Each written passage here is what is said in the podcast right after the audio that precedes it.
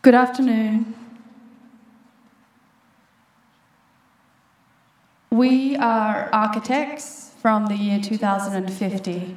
We have been, uh, we've decided to travel back in time via the digital universe and we occupy the bodies of the dancers you see in front of you. We've traveled back in time to seek an alternative future, and we, we want to work with you to produce an, an alternative for the future. Um, I guess we'd like to begin by asking you if you have any questions for us about the year 2050. Is there anything you would like to know about the future?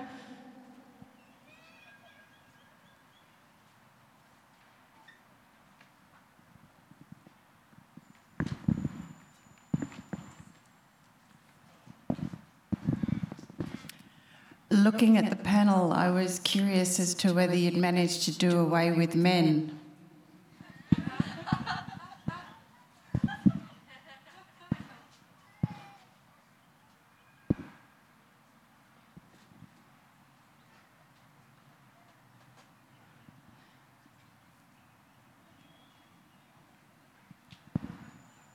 As I said, we are architects from 2050. We've traveled back by the digital universe and we occupy the bodies of these dancers. So,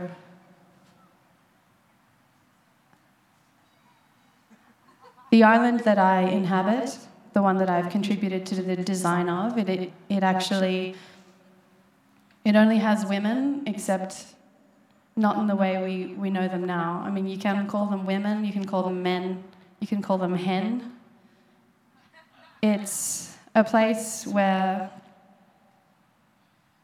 transgender is the norm, and you can move fluidly through different bodies and different materials. I guess, um, as I said, we, we've traveled via the digital universe, so there is the possibility to be um, digitized. You don't have to exist or be contained in a body as I am now.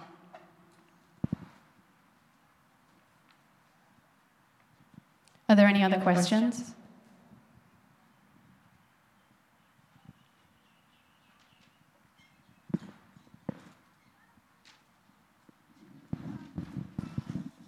Are there flying cars?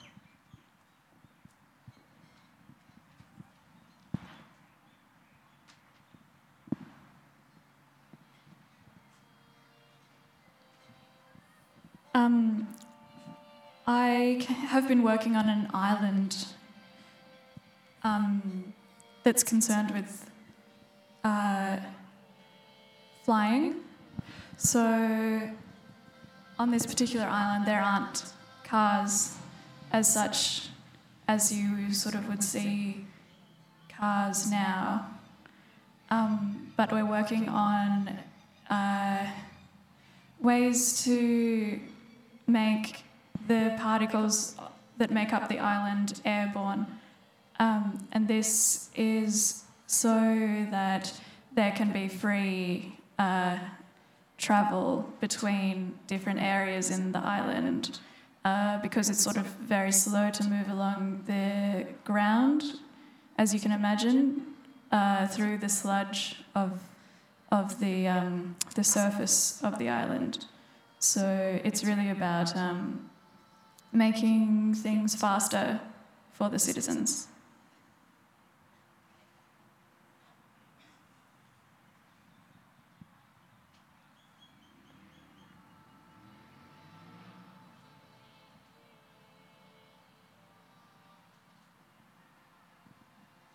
Kathleen, there's a question behind you.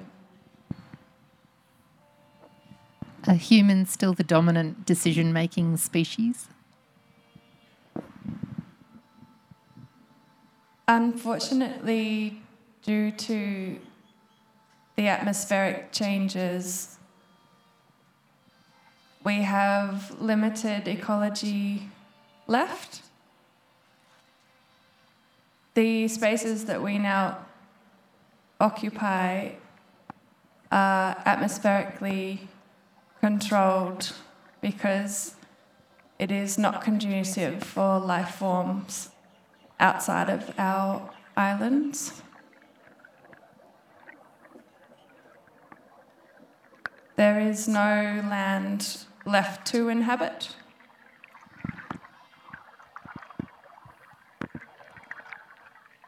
The sea levels have risen and there is no land outside of our island creations.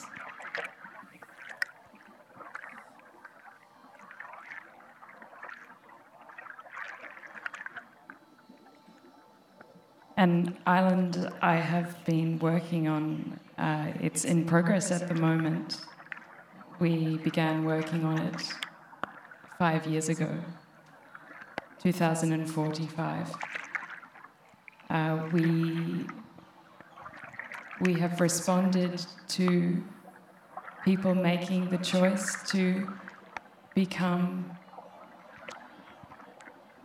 post human particle fields, and we have chosen to create the opportunity for people to become rebirthed into an approximation of once was the human form as you know it now.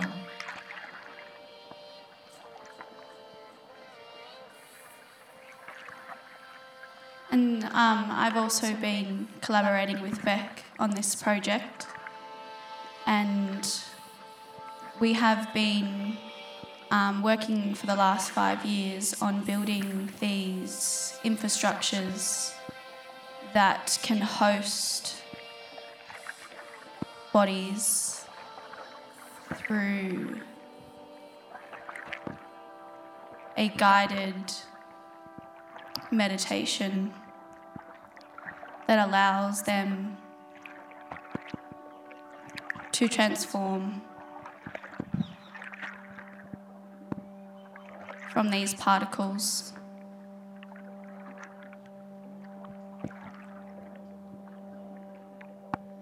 Are there any further questions?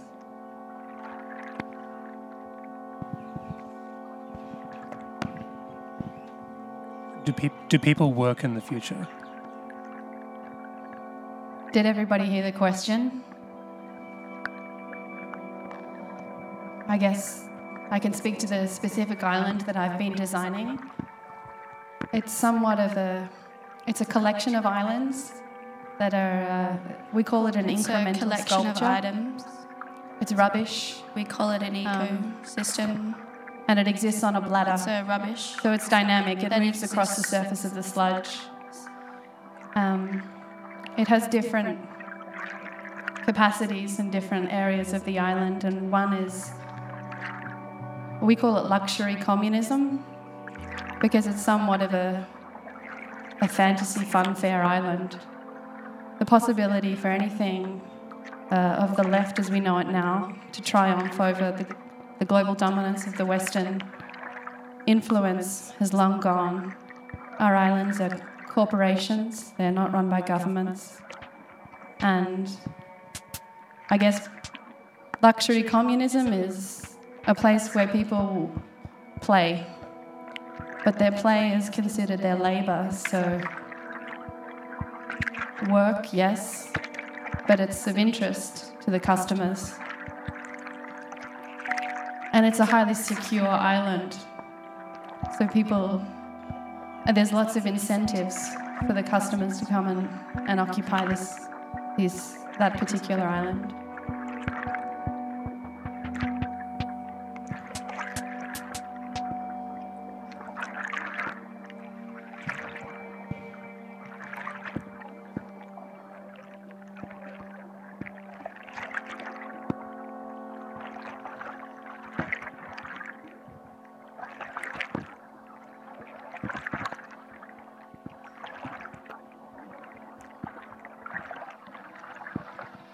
More questions?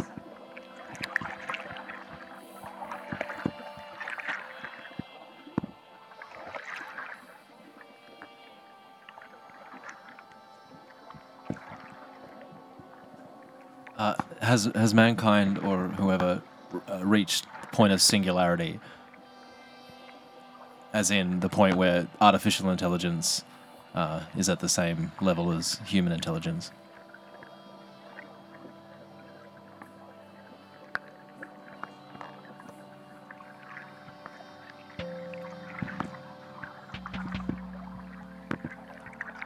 The islands themselves are sentient. They produce the atmosphere that is required for the inhabitants. They are aware of the needs of the beings in the space. For example, the walls on the islands that I have helped engineer. The flesh of the walls reoxygenates from the outside atmosphere and breathes into the inner atmosphere at the rate that is necessary to supply those occupying the islands with the adequate oxygenation that they need. And it operates of its own accord in harmony with others.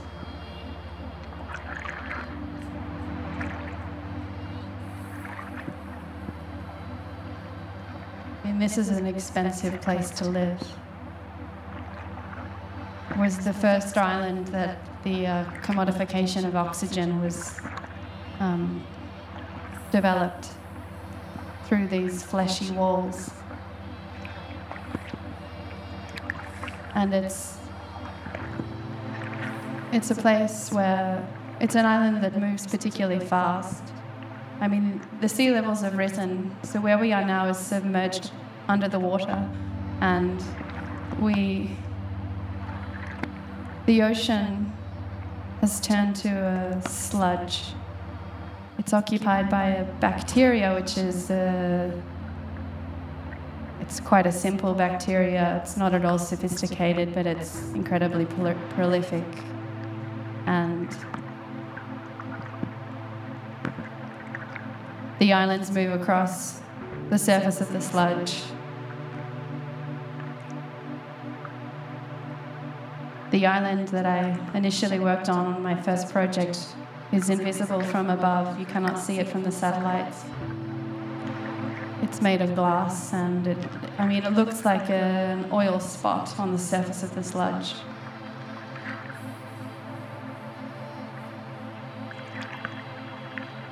And it's its occupants are actually able to sail through different textures and surfaces and materials. We developed a foam from toads that survived the natural catastrophes that we will have in the next few decades. And these toads secrete this foam which induces orgasm and the occupants of this particular island can move through different intensities of that depending on what part of the foam they choose to exist in. Questions?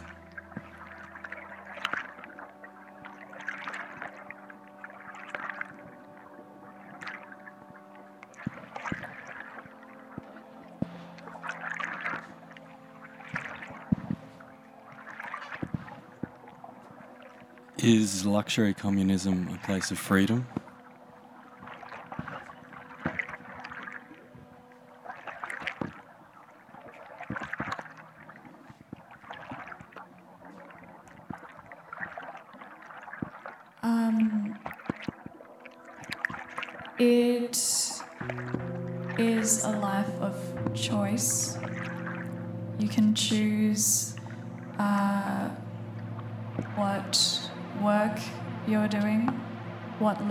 Activities you are doing, what forms your body is taking.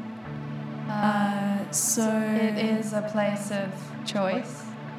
You I can choose what the freedom activities to choose you want to do, what you can choose bodies there. you would like to use, and what it is that a you'd like place to use. of choice. And it's also where you can choose you can choose what activity activities.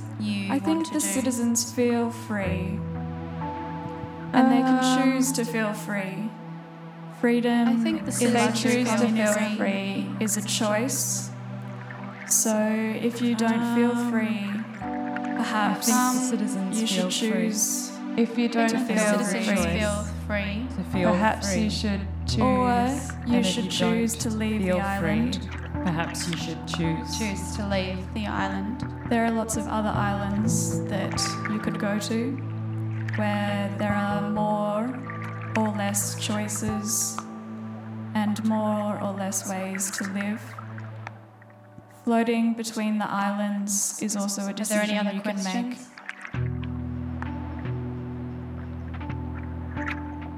Rebecca, maybe you can take your microphone. Too.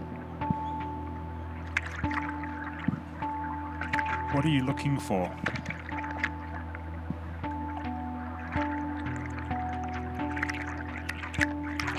Are you asking us why we Are you are here? asking us why are we looking for?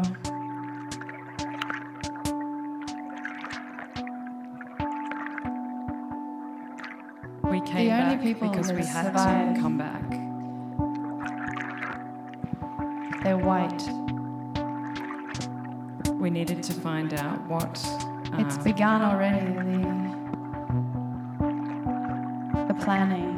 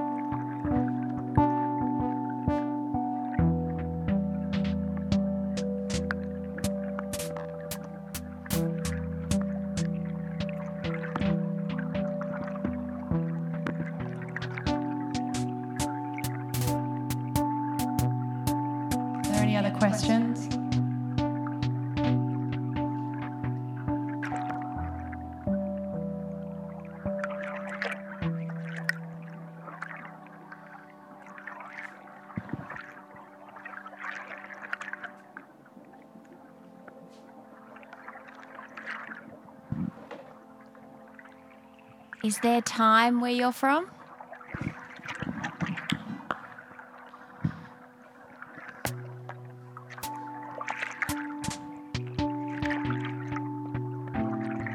Not in the way that Digital time exists uh, we recognize differently time now.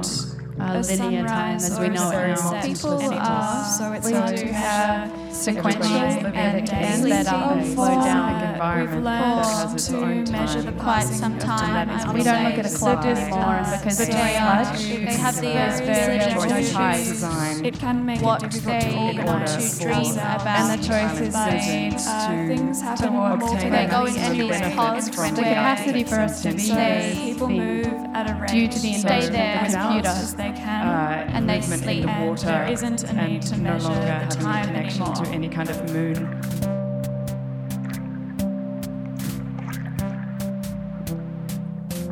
If there are expensive islands and there are also sort of communist islands, is there still a global uh, like economy or marketplace? That's,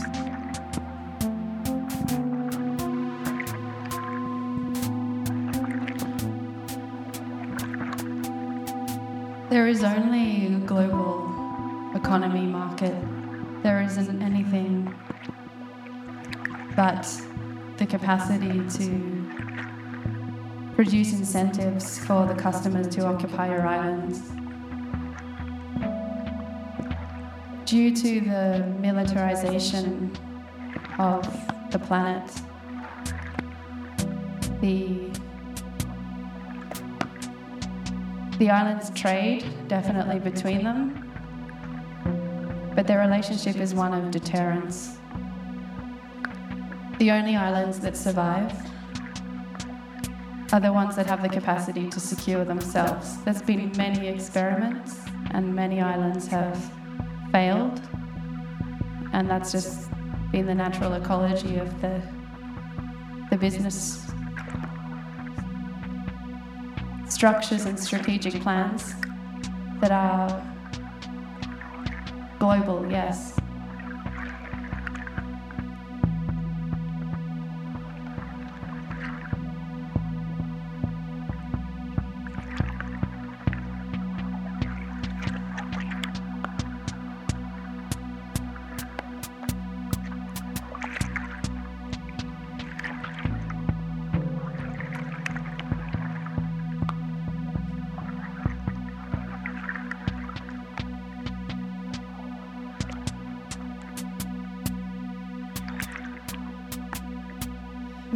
Annabelle, you could give it a little bit more context in relation to what's happened between now and 2050 ecologically.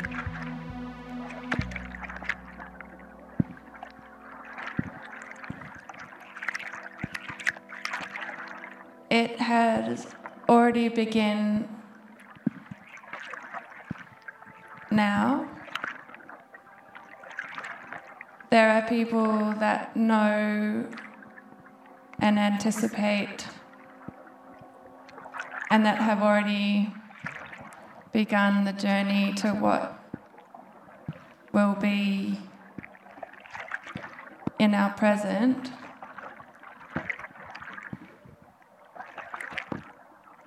The rising temperatures create the rising sea levels and the islands that have been constructed are there to house those that will still be engaged with the economy, I suppose, that is the future.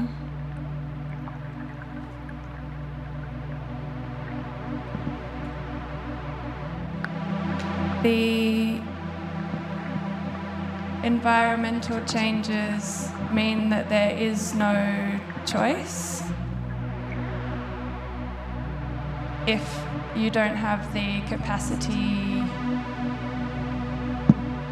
to be taken environmental changes forward into the future, that there is no choice. that becomes you don't have the capacity the, The atmosphere outside of the island is uninhabitable. the atmosphere outside of the island is The uninhabitable. proliferation the water of the microbacteria that have that is overtaken as the sun the becomes ocean hotter. that survives biocarbon and photosynthesis. In some parts it's solidifying. has produced an anoxic ocean. So there are this no ocean longer is highly toxic. marine life There is no longer Nor- marine life, nor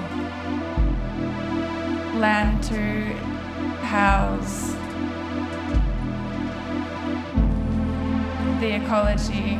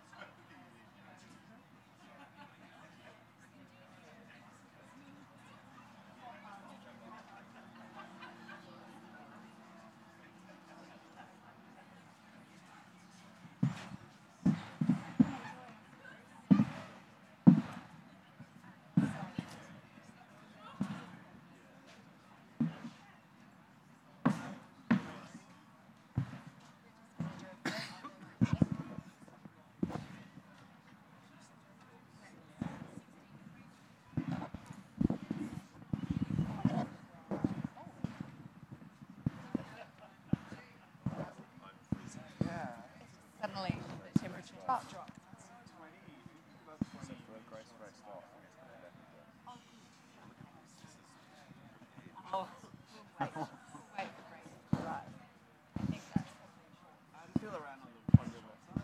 Testing.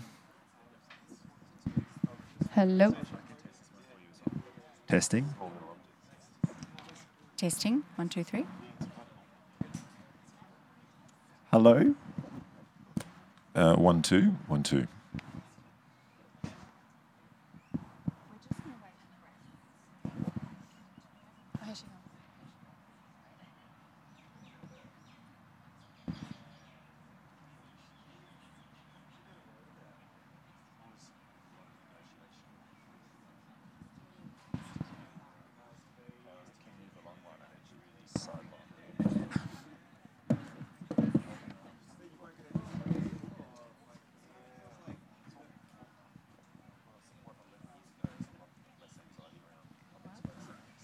Ready?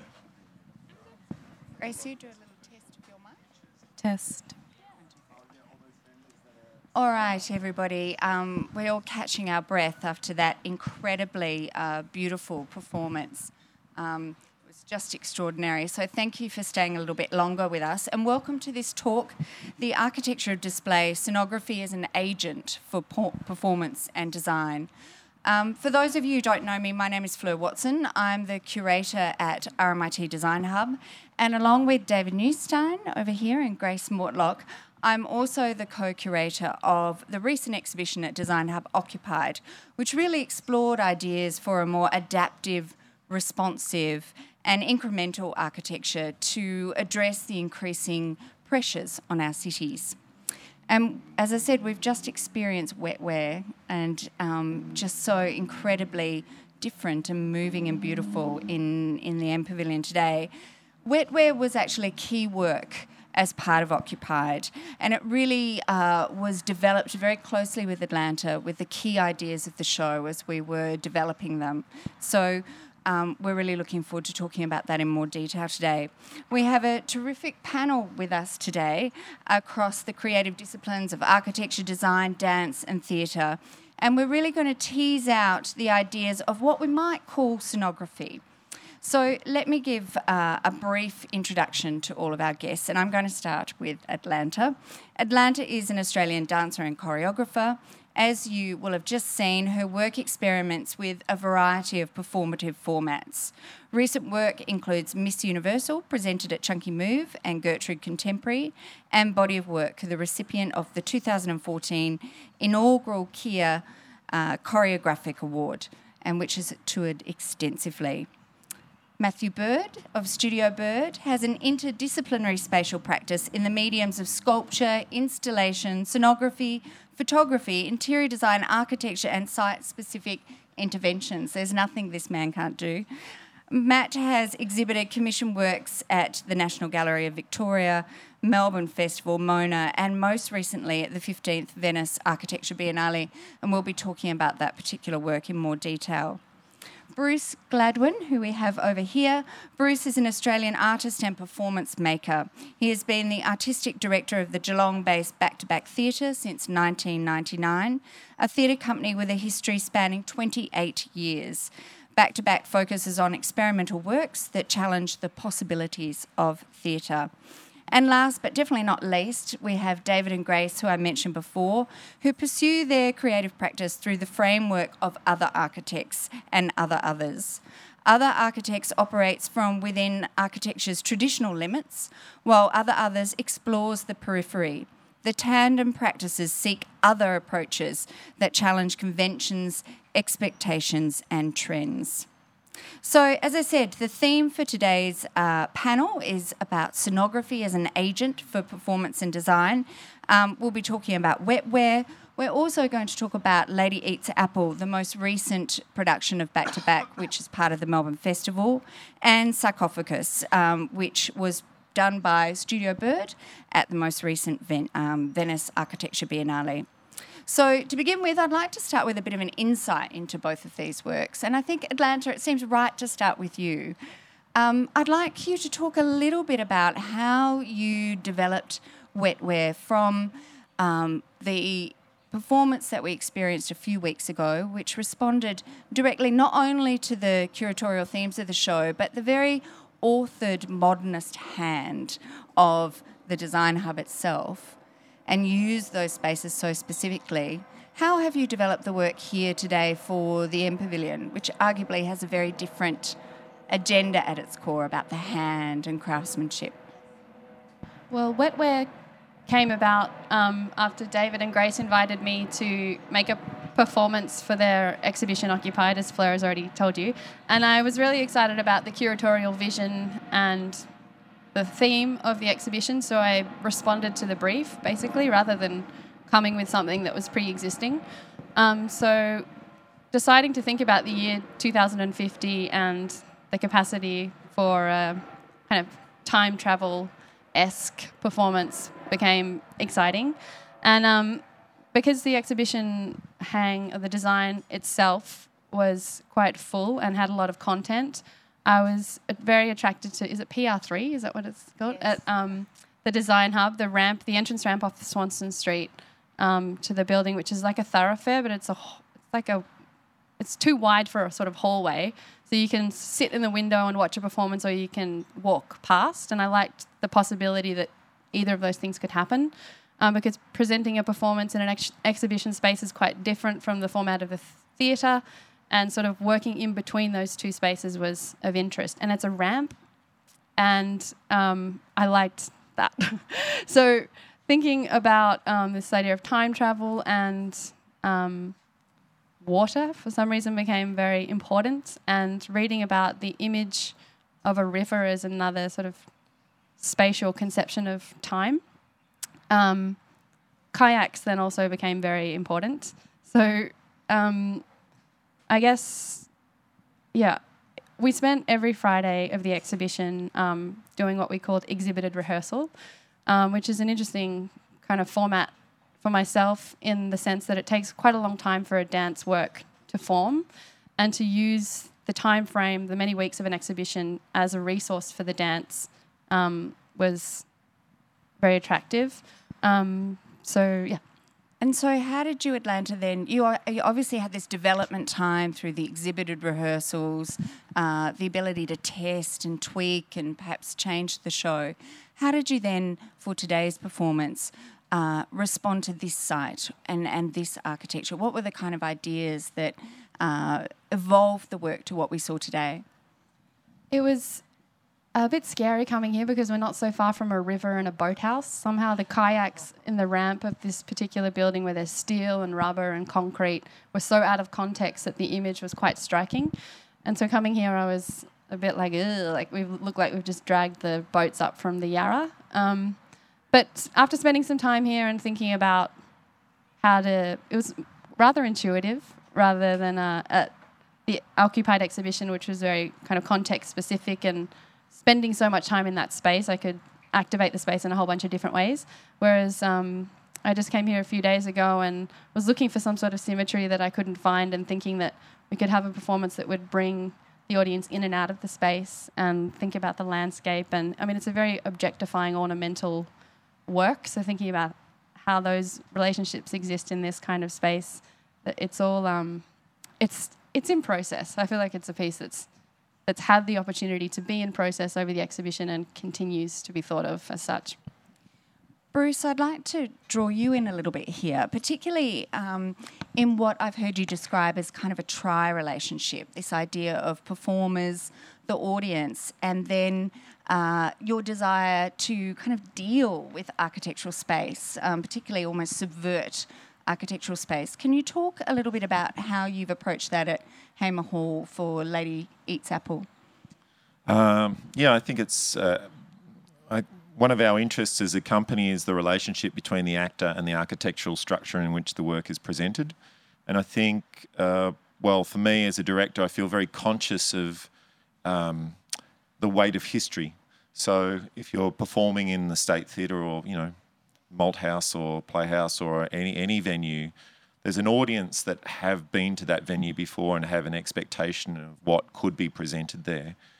And not only that, you've got the kind of Western canon of Shakespeare and Chekhov and all of that. So there can be an incredible amount of pressure for the actors on stage at that given time. And uh, I feel like part of my job and uh, my interest in design is about, in a way, creating a new fra- framework. So we may use the, the physical structure or the architecture of the building, and but create some sort of symbiotic um, structure within it that then changes the frame or um, twists it or subverts it in some way. So with uh, the production we've just done at Hamer Hall, um, the audience were seated on the stage and were seated within uh, what was a, a, a, large single cell inflatable structure, uh, which was placed inside a larger single cell inflatable structure. And uh, as the show and the narrative progressed at given points, the inflatables were released to actually reveal the actual architecture itself of the, the internal architecture of the space. Um, I think in a way it's uh, function in that work it functioned as a kind of narrative journey, and there's a kind of constant expansion out. Um, I think that for us, there's always something about not what we put in, but what's already there. Um, that's of an interest, um, and I imagine as Atlanta kind of approached this today about going, how do we make this work in here? There's something about going, what what is intrinsically here in the first place that you can kind of leverage off or work with. And um, even though we often are touring work and we have work in repertoire that has uh, might have a life of 10 or 10 or so years, go visiting at different venues, there's always an aspect of the work that is site specific. Like we kind of have to deal with that theatre at that time. And there's always a kind of sense of rawness of going, okay, let's there's a part of the show that just shows the theatre for what it is it, it, itself. So that's always our starting point, and we kind of leverage from there. Can you expand a little bit about this idea of the frame and how perhaps you use it um, to empower and give a different, I guess, challenge the weight of history in terms of theatre? Yeah, okay. So, well, I'm, I'm not sure how familiar the, com- um, the audience is about back to back. So it's um, quite a unique company. It's built around a core ensemble of six actors with intellectual disabilities. And uh, when I first worked with the company, I, I, for me personally, as a director, I really felt the weight of the history of theatre and and the the venues where the work was being performed. Um, you know, for an actor to stand on stage at Hamer Hall and throw their voice to the back of the stalls um, it requires a lot of formal training. And so um, our actors don't have that training. Um, often the first work that they might be performing in will be a work with back to back, and they're on this huge, incredible main stage. They haven't studied at the VCA or NIDA for four or five years.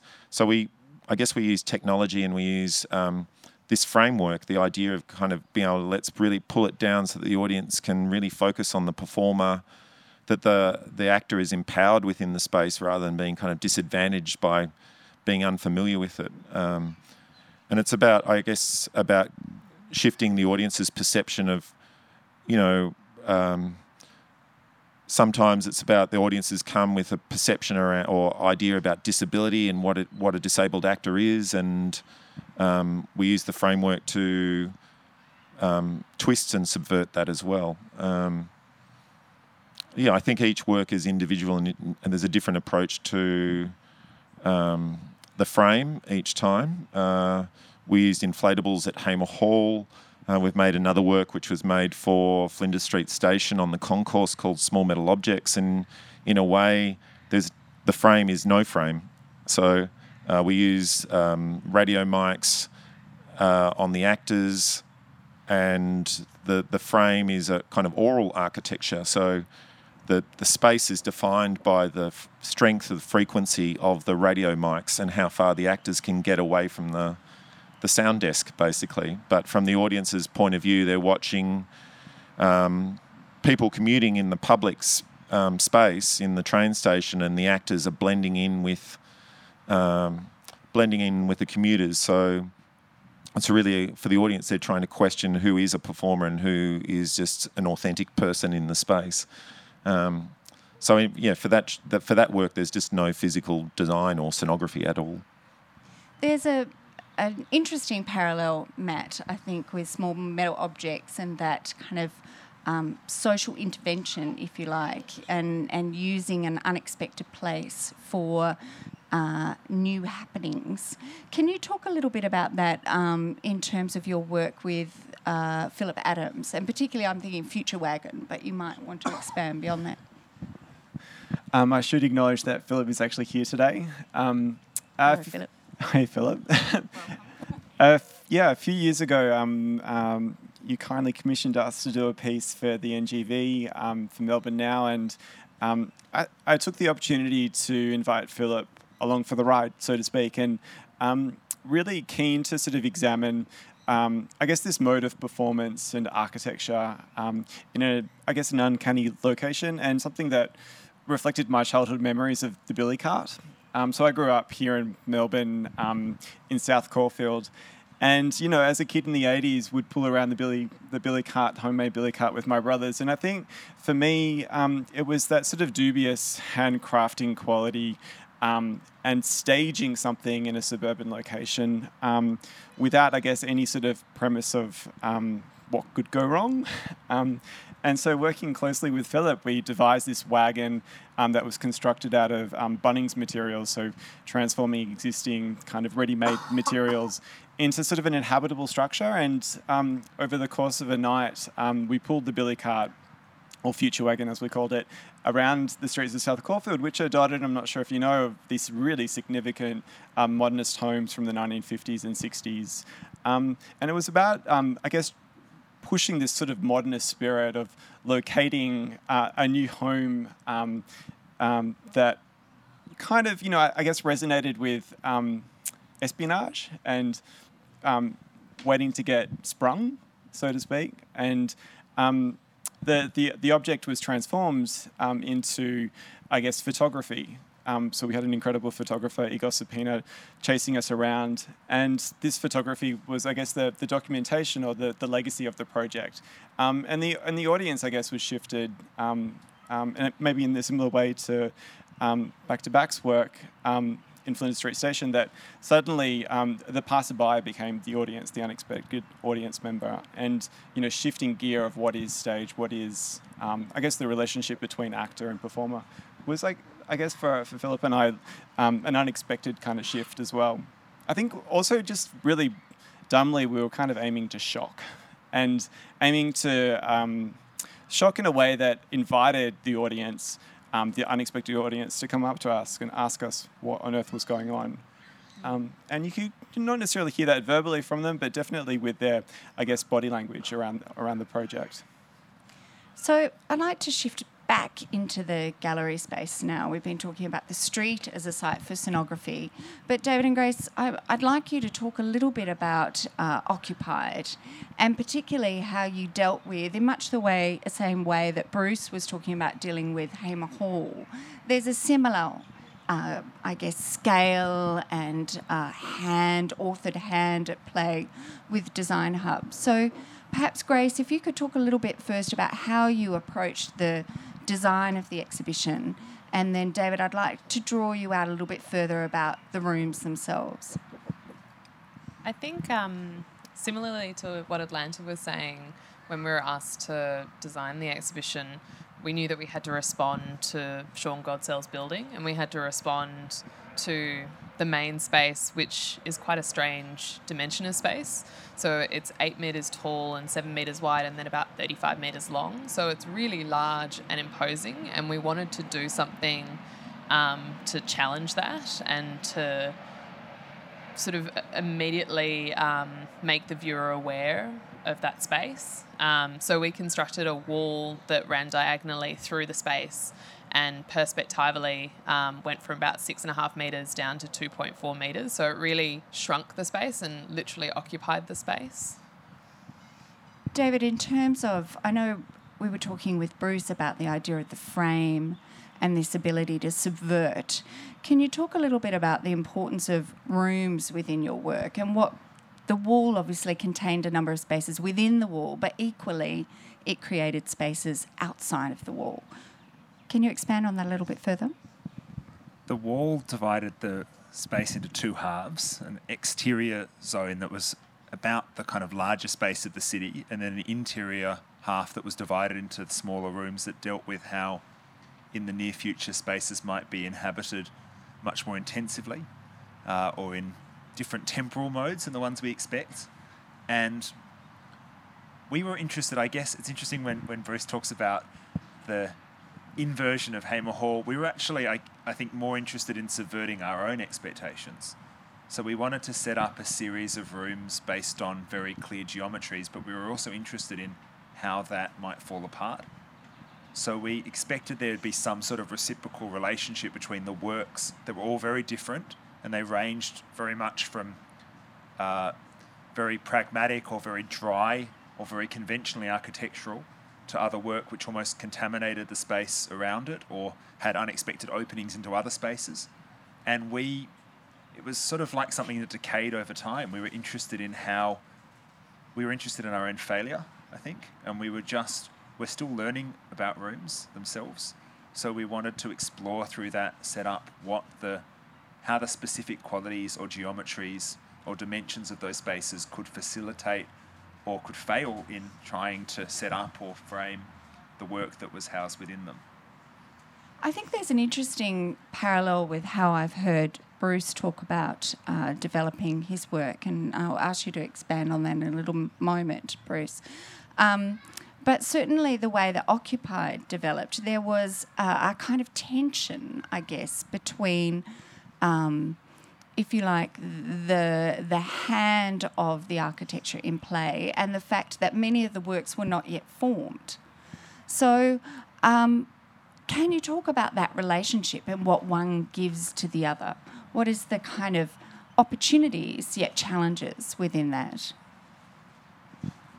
Well, part of that came just sheerly from the sheer necessity of having to specify what the framework of an exhibition will be.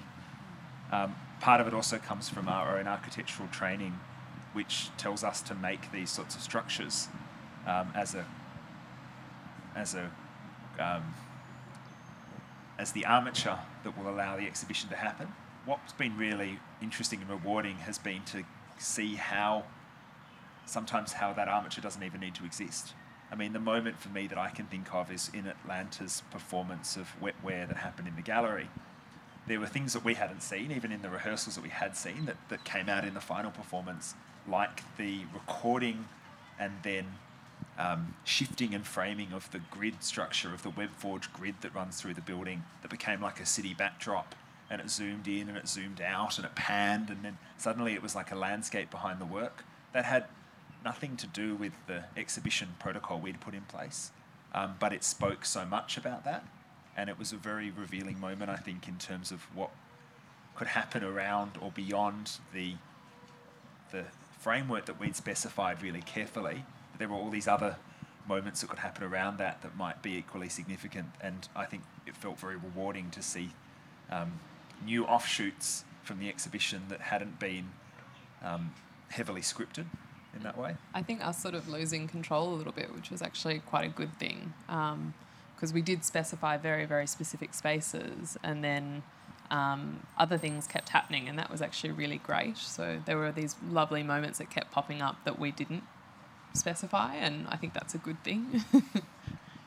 and Atlanta, for you, you were very integrally involved. I remember one of the first meetings we had and, and putting down the ideas on the table, seeing the shape of the space start to formulate and seeing how we were kind of grappling with um, many works that uh, we knew were in existence, some works that were performative, which we had no idea what form they might take. How did that inform the way that you approached wetware? I think it was great, like I said before, to use the duration of the exhibition, the time, the many weeks, because then I could notice things that I hadn't noticed before and activate like things like in the um, original iteration as a part of the exhibition we had live projection feed and pre-recording from some um, some rehearsals. So I guess, I mean, there was also a space that David and Grace designed and built for myself and the dancers to exhibit costume. and that was a big question, like for me, because dance is an ephemeral thing, perhaps, and doesn't leave a trace. And all of a sudden, there was the possibility to exhibit objects, and what does that mean in relation to the um, the performance, and and then how does it activate people's imagination of the performance when it's not in process? Um, but for sure, I mean, there was so much content in the exhibition, and it was so interesting to work inside of a a brief that was speculative and also some really pragmatic um, visions or suggestions for the potential, like the future of um, architecture, or you know. So, yeah, I really enjoyed the the very getting to know the content of the exhibition and it's the pragmatic nature, like because I think mostly everyone was an architect that was exhibited. Maybe I was the only artist. Oh, except for the the live, There was the digital um, video. filmmakers. The filmmakers, yeah. Bruce, I'd like, could you talk us a little bit through your process when you're working with your ensemble? You have an idea of what the space might be like or how you might treat it. I know you use text and technology in terms of how you work. Can you talk about how those things come together, I guess, to almost um, enact the central ideas of the performance? Yeah, well, each each work's individual, so there's a different process for each work. But fundamentally, um, the work is created in through a process of improvisation between my uh, with me directing and the actors providing the improvisation and a script is built. But um, at simultaneously, we have like a collective of designers. Like there might be um, in this project someone that specialises in inflatable structure design, um, uh, an AV kind of projection animator, um, a technical director, and that design process really starts at the same time as the script development starts, and one informs the other. Um, and you know, for us, it's a it's a long journey with the design aspects because we're a touring company. Um, and we have hopes that the work will tour internationally, and where it's kind of like dealing with not only the kind of occupational health and safety issues of putting an inflatable up in Hamer Hall, we're dealing with it in Germany as well, and what materials we're going to need to get through, um, what materials we're going to need to for you know fire rating, etc. for Germany and Austria, and it's a whole kind of technical investigation to make sure that the work will have a touring life. And some of that stuff is just incredibly dry, but if we don't nail it at the start, then we might spend 12 months developing a narrative idea that then can't be realized later on. So that that kind of legwork is really important at, right at right at the outset. And so and you know, in the end, it creates a series of limitations, and it's great to work in limitations. Like that's when I find that for the company we work really work really effectively, where we're kind of going,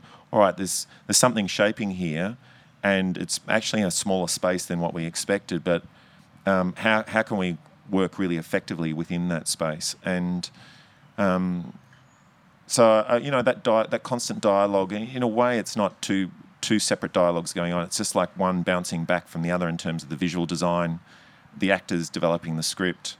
Um, you know in terms of this show one of the things that I thought was a, really beautiful connection between the two is that within the costume design and the actors we have one actor, Sarah Mainwaring, who has um, difficulty with short term memory. And so we worked with the costume designer for all of Sarah's um, dialogue to be embroidered on the other actors' costumes.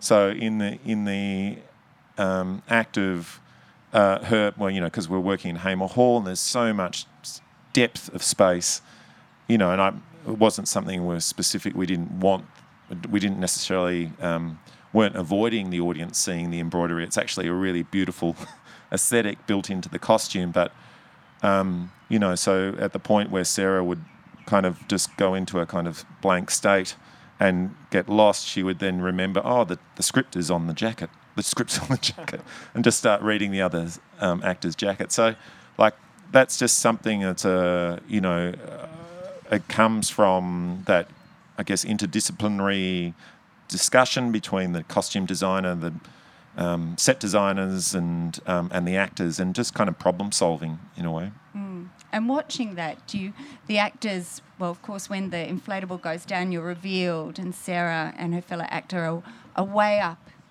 in in the um, seating for Hamer Hall, but there's this incredible intimacy as she's obviously also taking the cue from the scripts.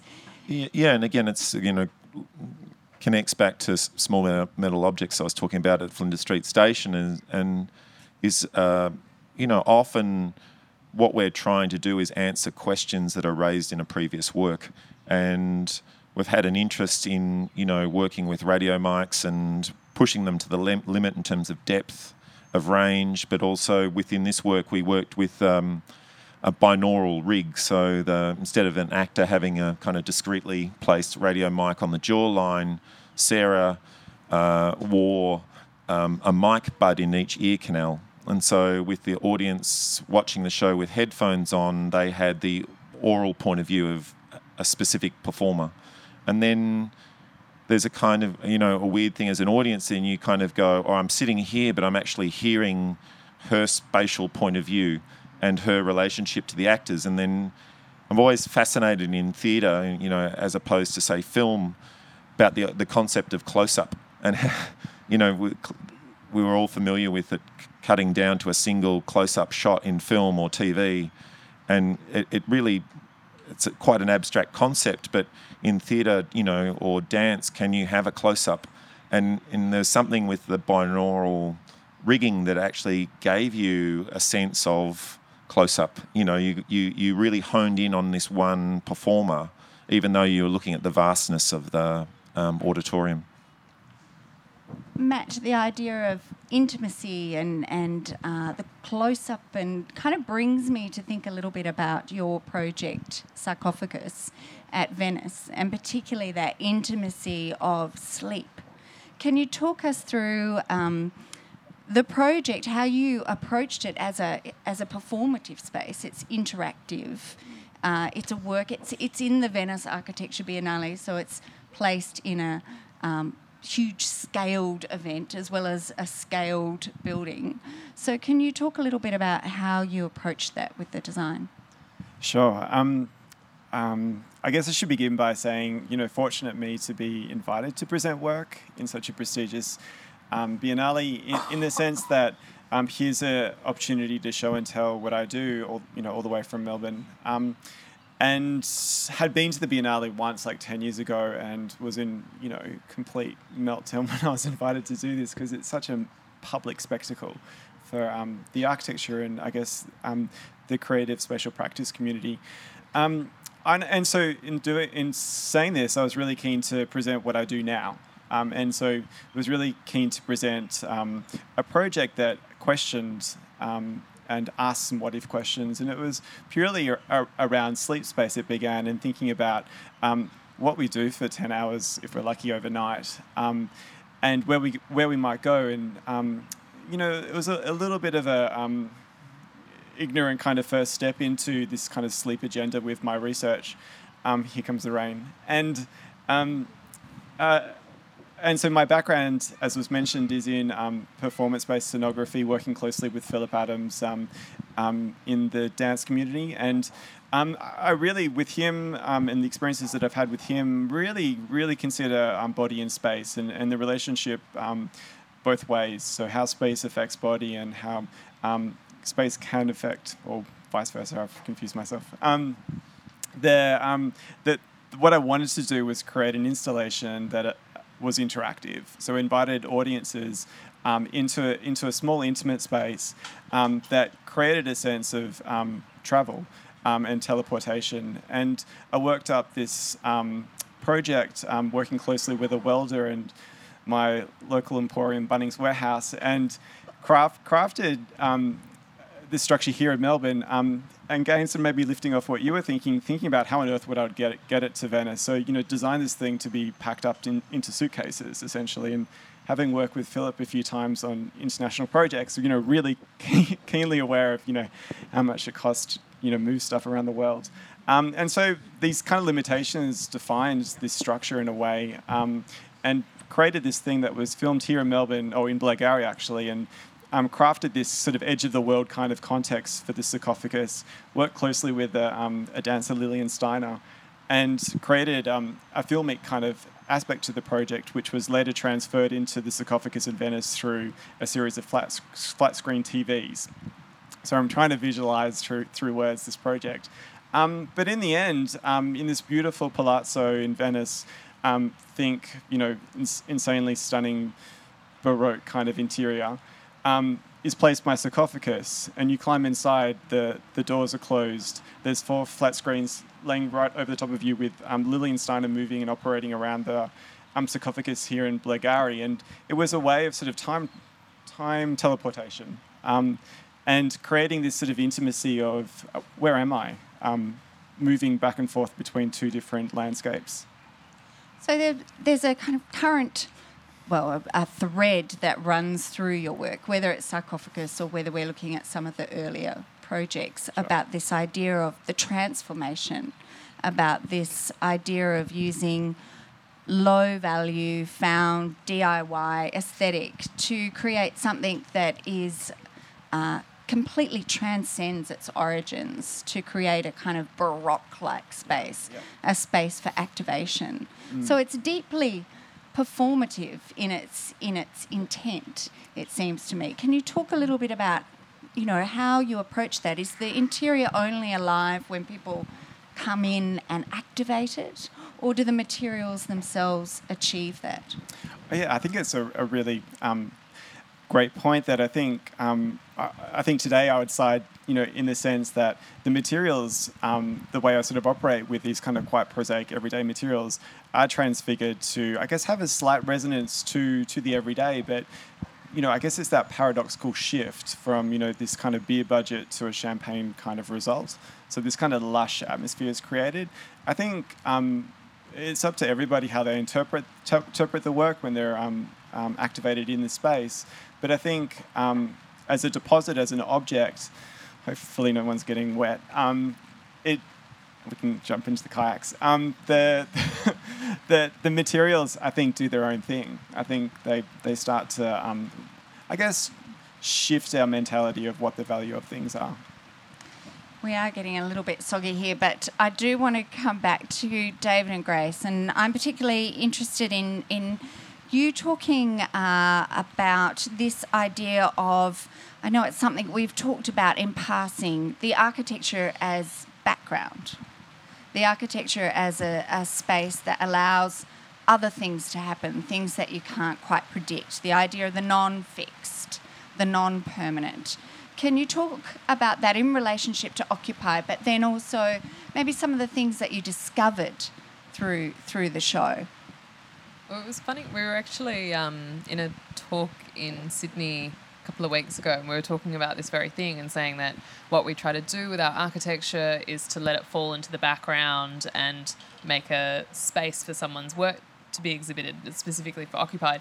And then I went, but it's super ironic because we just built a ginormous wall in the middle of the gallery. So at the same time, the architecture is very, very present. Um, so it's kind of playing with those two things, I think it's funny because I think that Bruce's, you know, small metal objects is probably as close to that ideal of architecture as background as I've ever seen, because the the space that you sit in disappears, and you become almost like a camera. It's interesting that you talked about the close up because I found the experience of seeing that work at Circular Quay in Sydney that anything that happened in that space, any bit of rubbish that blew across it, or the movement of people, suddenly became cinematic. And I was wondering how whether how the director had managed to make the rubbish move across the space or had managed to make people move in such a um, beautiful sort of slow way or something. And of course that was just the heightened perception.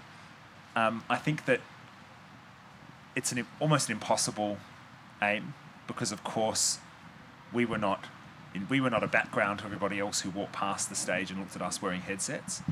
Um, i was thinking when you were talking about intimacy and and um, awareness of surroundings. I didn't realise that this pavilion had a polycarbonate roof until it started raining, and there was suddenly a, a difference. And of course, the, it's created the rain has obvi- has also changed the intimacy of the setting that we're in.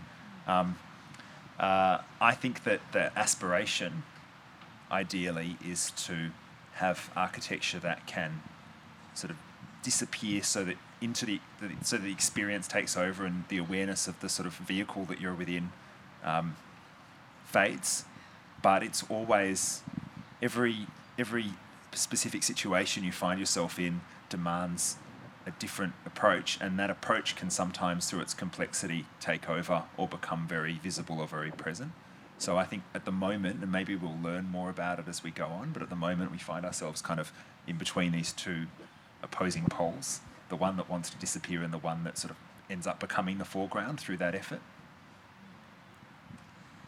I think it would be really interesting to try and reflect. I mean, it, within Occupied, there were certain ideas that we were trying to grapple with. Some of them were quite difficult, and there was a, a political, a kind of socio political agenda within the show.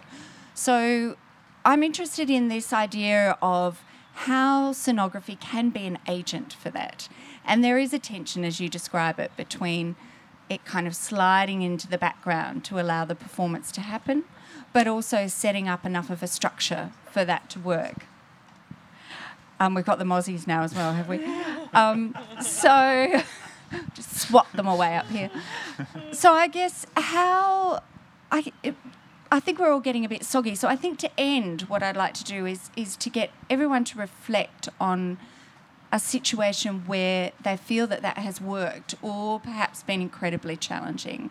So, for example, if we start with occupied, there were certain things that we were interested in discovering around the show. The show was not in intentionally didactic. It was trying to open up questions. Some of those were very difficult questions, such as neoliberalism in housing, or what is the impact of the share economy when we have so many empty apartments, um, for example, and so many people who don't have access to housing. So, what, what do you think you learnt from that in terms of architecture and an architecture exhibition in this case through scenography? acting as a kind of agent, an agitator for sometimes quite challenging and difficult ideas. Oh, I think in this sense, in the sense of that exhibition in particular, I think that we worked with you on a diversity of different contributors. You know, that was something that we, we never, we always agreed upon. There was, there'd be this great, there'd be a really wide bandwidth. We'd have a whole range of approaches. Uh, the architecture, in a way, then is a little bit like the relationship of a book to content. Um, it's a format. I think the architecture of that exhibition was a format for placing and exhibiting and drawing attention to the content. And some moments the architecture itself kind of took over. Um, sometimes in a sort of spectacular way, uh, like the loft that Jackie Alexander and Sibling created, um, being a sort of mirador that gave you an overview of the exhibition. Um, but often I think it was the architecture is most important in the planning phase, and then hopefully it the content comes to the fore, and the content is what stays with people. Atlanta, it, with with yourself, I noticed how the work shifted and changed a little bit today according to the questions that opened up around the work. Even though perhaps at Design Hub, those questions were more um, explicit or, or being teased out through the works around them. Is that something that uh, you build into the way that you respond with a show? Is it is it that kind of interaction that allows you to develop it? Yeah, I think similar to Bruce, I find that my work is site specific, even if it, it is in a black box. Every black box is different. And so there's a lot of negotiating um, from the very minute you begin a conversation with the curators or your collaborators. That for me is the work. The um, talking about the economy, talking about the different kind of formats, whether it's in a theatre, whether it's in an exhibition. So it's sort of interwoven into this idea of how a choreographer and a dancer exists and works in the world, and how that is valued inside of different um, institutions. Um, but I guess thematically in the work, this piece it still feels very much in process. So I guess talking specifically to the scenography, yeah, it's it's at the moment here been quite intuitive and thinking about, um, yeah, how it's how it's going to work aesthetically. There, I mean, there really is a disconnect between the discourse that's informing these future architects and these principles that we're working on, which is a is an observational ballet practice. It's getting kind of microbiotic feedback from the early forms of oce- earliest forms of oceanic life. Um, the water in our bodies is really informing the ballet that we do. Uh, that's obvious, not maybe not completely obvious to the um, audience, but for some reason that's working on those, the production of the um, the aesthetics of that or the the sensibility that the dancers produce through that um, process is somehow working on an experience of the unknown for us. So maybe ideologically that's an interest, but I guess other work that I've made is really working on how to not commodify my work. Like how can I make a performance that ages through the duration of its life? So how can it not be an object that is repeatable? How can we see it as an accumulation of changes and expanding over over its means of presentation. So generally speaking, I think inside of each work and its context and its interest or concept, how do we think about the social and political conditions that actually form the work um, instead of making them a like a topic inside of the work, if that makes sense. And Matt, you talked a little bit earlier about Future Wagon, but I also what comes to mind is is the project you did at the Hilton Hotel, and this kind of um, subversion. Uh, intervention into the global brand, the idea that there is a one size fits all aesthetic. Seems to me that does have a, a political agenda at its heart. Can you talk a little bit about that project? Yeah, sure. Um, a few years back, I took it um, upon myself to transform um, one of the hotel suites in the Hilton on the Park, um, which I think's rebranded to another hotel now, um, and secretly without actually asking permission. Um, and was keen, I think, to do this. there's a few kind of silly reasons, of course. But it was primarily to sort of really understand the hotel market in interior design. As, naive as that sounds, I kind of thought, well, how am I going to crack into this industry? Why don't I just go and do something? Um, and it was, I think, you know, that was the initial point. And I think as I researched Conrad Hilton and looked at the Hilton Hotel um, legacy and this incredible sort of modernist spirit of literally dropping these multi-rise um, modernist buildings into far-flung or then far-flung kind of locations like Cairo and Istanbul. Um, I kind of looked into them and realized, hang on, we kind of like got screwed over with our version, this big brown brick nasty thing. Um, dropped into East Melbourne, and um, and then the interiors get even worse. So they sort of slip into the 1990s, anywhere in the world, corporate kind of hotel lifestyle. So I was having a good sort of like critique at, at, at I guess the value and the aesthetic of um, our hotel experiences here in Mel- Melbourne, and of course thought of art hotels, um, incredible sort of experiences that I've had overseas, and um, realized that they work, the original Hilton hotels work, because there's this incredible aesthetic back to the context, to the sort of local local region. So the ho- hotel in Cairo has these incredible sort of Egyptian references. Um, you know, throughout the entire complex. So, anyway, short story is, um, I checked myself into the hotel with a whole bunch of pre prefabricated materials um, that I had bought from Bunnings um, and sourced scavenged elsewhere, and put a do not disturb sign on the on the door and um, over the course of five days um, with a couple of mates transform the interior with lightweight materials. And i think definitely with a scenographer's set design kind of principle of creating an illusion so creating this kind of thin sort of facade that sort of s- softly um, didn't destroy the existing room um, but you know presented i guess this transformation. So um, i worked with I guess Aussie kind of colours, green and gold, and you know found other references back to colonial kind of um, colours and materials, and let Bunnings kind of do its wonder as well. Um, yeah, got busted nearly a couple of times by accidentally locking myself out of the room, having to get the manager to let me in, and creating false stories how there's people in the room you can't come in to let me in. Um, uh, that probably doesn't make sense. And um, had Peter Bennetts photo- photograph the actual interiors. So he was kind enough to secretly come into the space, and the photographs were used, I guess, to present to the hotel management later on what you could do. And um, I what think was the response? uh, the response was, "Is it still there?" and it wasn't. Um, I kind of thought I don't really want to end up in would have I don't know what the worst thing could have happened to me, but I didn't really want to. I guess end up on Today Tonight or some kind of terrible 6 p.m. news feed. Um, and um, the response was really quite positive. Um, so I think I lucked out with the right people that I was talking with. Um, and they, um, you know, so a few other projects have since come on, um, you know, post that experience. But I think really the positive thing was, you know, presenting this kind of installation methodology, presenting, um, I guess, an architect or a special practitioner, um, and the role that we can offer as well, and that you know this entrepreneurial spirit kind of. Um, I think lifted their spirits, you and know. that early test now a recurring theme in your work. Indeed, yeah, yeah. Bruce, you said before that each work is is different, and obviously the process is very different. Um, but Back to Back has been going for 28 years and acclaimed and tours all over the world. Is there a kind of accumulated knowledge that you've found uh, you can exchange and share with other um, groups around the world or performers who are looking to establish um, ways of experimenting with space for actors of differing ability?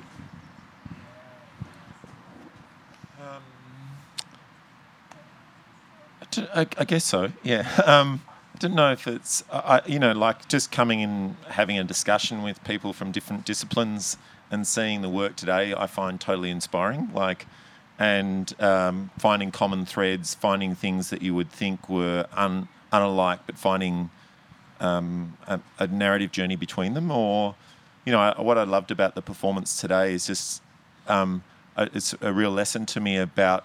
Uh, I, just love how uh, the initial statement just set up a whole structure that we all ran with. You know, we all ran with it, and and I'm just going, that's really powerful. Like you can just you can just name it, and then you are in it.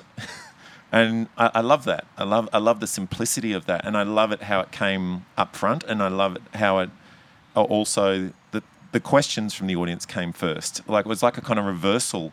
Like often in theatre or dance or something, there might be a discussion post show, but it, just came. Here's the statement, and here's you can respond to it straight away. So um, I don't know. Like I think for the company, we're constantly um, open to um, trying to feed the company. You know, working with actors with disabilities.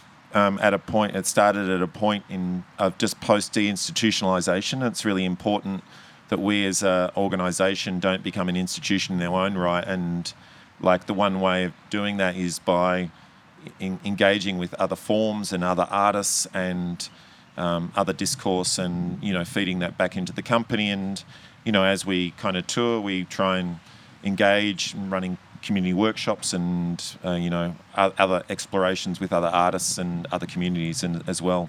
Yeah. Well, it's. I think we're almost out of time, and it's getting very cold up here. Um, does anyone have a question that they'd like to ask the panel? Is there a question anywhere? I don't know if we've got a mic. You might have to shout if there is. No. All right. Well, um, thank you so much. It's been an incredible afternoon to experience wetware here at M Pavilion, and then to really have the pleasure of talking to you all. Thank you for your generosity. Um, so, if you can put together your hands very quickly for Bruce, Matt, Atlanta, David, and Grace. And thank you to M Pavilion, Robert Buckingham, the Naomi Milgrom Foundation for having us here today. Thank you. Thank you, Fleur. Massive thanks, thank Fleur. you.